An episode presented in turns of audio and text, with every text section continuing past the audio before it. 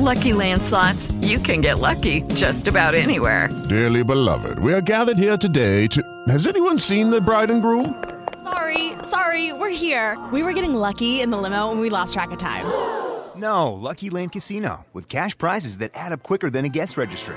In that case, I pronounce you lucky. Play for free at LuckyLandSlots.com. Daily bonuses are waiting. No purchase necessary. Void were prohibited by law. 18 plus. Terms and conditions apply. See website for details.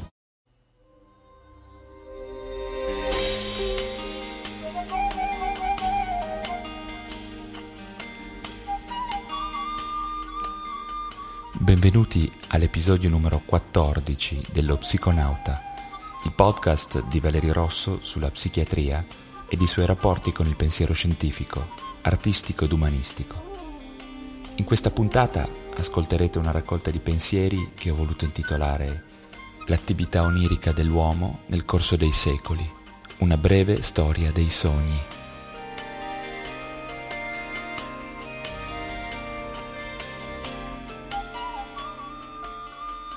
I sogni hanno una lunga storia davvero interessante. Direi che la storia dell'attività onirica dell'uomo attraversa tutta la vicenda umana nel corso dei secoli. Nei primitivi esprime la loro visione del mondo e una sorta di loro mentalità prelogica, magica e simmetrica, dove mondo visibile e mondo invisibile si confondono, eh, i loro limiti sono offuscati, per assumere nella rappresentazione alle volte un'assoluta concretezza.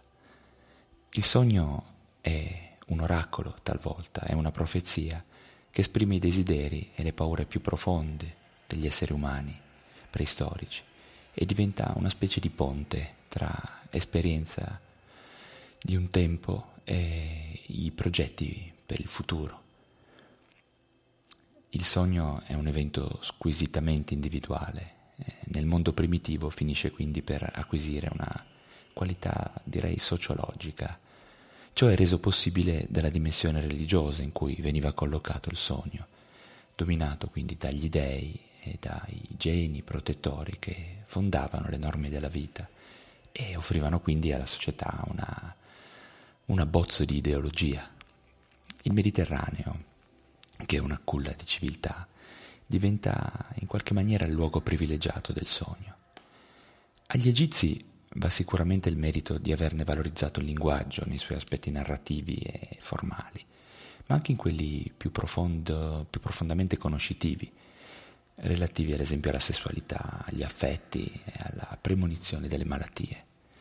È in Egitto infatti che inizierà la pratica dell'incubazione e nel Chester Betty III, un prezioso papiro che risale al 2000 a.C., i sogni venivano catalogati e giudicati, buoni, cattivi, ordinati, disordinati, gratificanti o addirittura persecutori. Sono gli egizi che hanno suggerito un rimedio infallibile per la trasformazione degli aspetti più negativi di un sogno, ovvero quello di concretizzarlo incidendolo su una tavoletta di argilla e lasciare che si dissolvesse poi nell'acqua. Una soluzione trasformativa che farebbe invidia a qualsiasi psicanalista di Park Avenue del Novecento a New York. Dall'Egitto alla Grecia. La cultura onirologica di queste antiche civiltà offre un panorama davvero vasto. Nei sogni omerici si inseriva una dimensione soprannaturale che trasformava il sogno, come dice Dodds, in uno schema di civiltà, una parte integrante dell'esperienza religiosa di un popolo, capace di permearne o addirittura di fondarne la cultura profonda. I poeti e i narratori adottano quindi questo schema di civiltà alle emozioni dell'uomo. Ne è un esempio il sogno di angoscia descritto da Omero nel ventiduesimo canto dell'Iliade. Eh, Omero diceva, come in sogno non si riesce a inseguire un fuggente, che nell'uno riesce a scappare, nell'altro a raggiungere. Così né Achille riusciva a raggiungere Ettore con la corsa, né Ettore a sottrarglisi. Ad Aristandro di Telmesso si attribuisce la bellissima interpretazione Tu conquisterai Tiro, del sogno di Alessandro Magno, in cui un satiro, dal greco saturos, danzava sul suo scudo. Ad Aristandro e ai suoi seguaci, primo fra tutti Strattone di Lampsaco del III secolo, si attribuisce la prima concezione psicofisiologica del sogno in tutta la storia dell'uomo. Ma è Artemidoro, nato ad Aldi nel secondo secolo, che per primo tenta una sistemazione di tipo naturalistico, direi, dell'onirologia e offre interpretazioni che tengono conto del contesto culturale, economico e anche sociale del sognatore, una sorta di interpretazione costruita ad hoc per colui che ha sognato. Colpisce di Artemidoro soprattutto il buon senso e un'aderenza continua alla realtà. Oggetti e forme narrative del sogno acquistano significati diversi a seconda della vita del sognatore, come nel passo seguente. Alle donne e alle vergini libere ricche è buon segno condurre attraverso la città un carro, perché procura loro sacerdozi di grande prestigio. Alle ragazze povere andare a cavallo per la città preannuncia invece la prostituzione. Artemidoro è un maestro nell'interpretazione dei sogni erotici e nella sistemazione del mondo dei simboli. E lui diceva l'olivo indica la donna, per cui è buon segno vederlo fiorente, ben saldo sulle radici, con frutti maturi secondo la stagione. L'alloro invece indica una donna ricca perché è sempre verde e bella per la leggiadria del suo aspetto. Il membro corrisponde alla ricchezza e al possesso, perché ora cresce, ora si ritira. Coevo di Artemidoro è, è Aristide, maestro di incubazione, ospite abituale del santuario di Asclepio, grande ipocondriaco della storia della medicina, che deve sottoporsi alla pratica terapeutica del sogno ogni notte. In un'atmosfera diversa ci porta invece Sinesio di Cirene, vissuto nel V secolo, che prende spunto dal sogno come veicolo di esperienze mistiche e di eleganti esercitazioni retoriche. La sua passione per la psicologia, una psicologia antelitteram, lo spinge ad analizzare nel sogno l'amore e l'odio, i vissuti spaziali e temporali, e anticipa così brillantemente i moderni concetti di spostamento e condensazione che arriveranno solo con Sigmund Freud alle soglie del Novecento. E completa la sua opera con l'idea che gli uomini abbiano tratto dai sogni l'ispirazione a creare le favole, direi assolutamente geniale.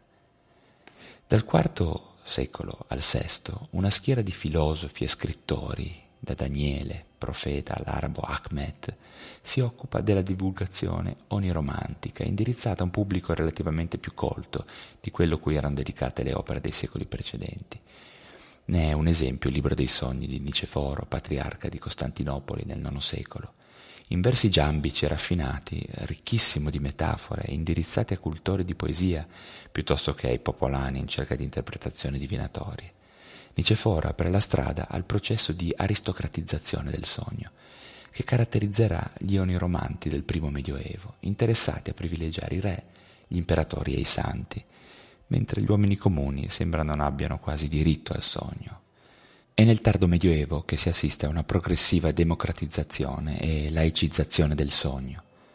Le gerarchie di sogni e sognatori scompaiono e il sogno diventa un'esperienza capace di procurare all'uomo del tempo una piccola evasione dalla realtà. Realtà e fantasia, veglia e sonno, vita immaginaria e vita onirica, appaiono nel Medioevo così confuse e dai bordi così sfumati da giustificare l'affermazione che fece Blaise Pascal. Se un artigiano sognasse tutti i giorni per dodici ore di essere un re, sarebbe altrettanto felice di un re che sognasse tutti i giorni per lo stesso periodo di essere un artigiano. I cristiani pur rimanendo ancorati alla tradizione pagana, introducono il sogno in una nuova dimensione epistemica.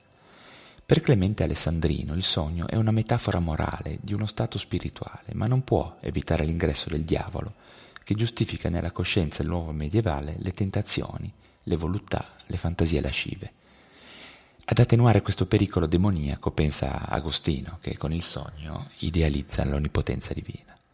È solo nel XII secolo che il sogno non è più vissuto come uno specchio di un ordine cosmologico identificato proiettivamente con Dio, ma accettato come evento umano e razionalizzato.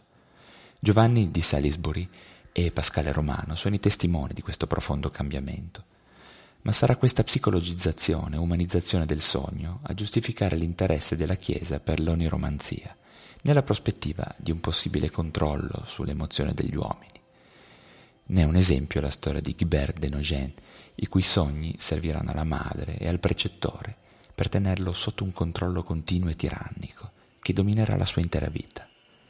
I sogni diventano così strumento di controllo sociale e politico.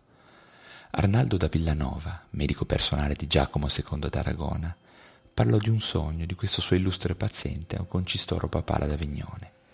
L'interpretazione del sogno gettò dubbi sulla fede del re d'Aragona e provocò un caso politico e diplomatico tra i più singolari della storia.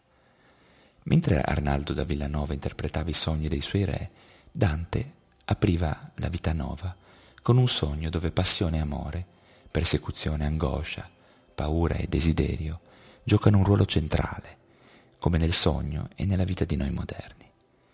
Se leggiamo con questo spirito le novelle del Boccaccio e i sogni vi compaiono, appare chiaro che i sogni fatti a Firenze nel Trecento non sembrano poi così diversi dai nostri di sogni. Rappresentano infatti le stesse emozioni, gli stessi affetti primari. I sentimenti degli uomini, legati alle pulsioni fondamentali, alla gelosia, all'invidia e alle più significative esperienze del bambino con la madre, sembrano dunque, magicamente, rimanere sempre immutati nel tempo.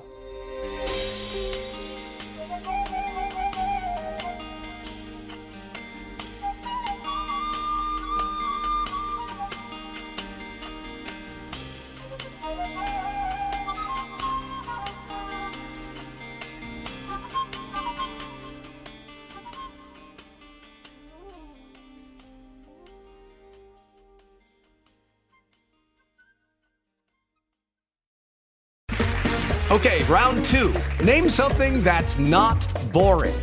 A laundry? Ooh, a book club. Computer solitaire, huh? Ah, oh, sorry, we were looking for Chumba Casino. That's right. ChumbaCasino.com has over 100 casino style games. Join today and play for free for your chance to redeem some serious prizes. ChumbaCasino.com. No purchase necessary. Full prohibited by law. 18 plus terms and conditions apply. See website for details.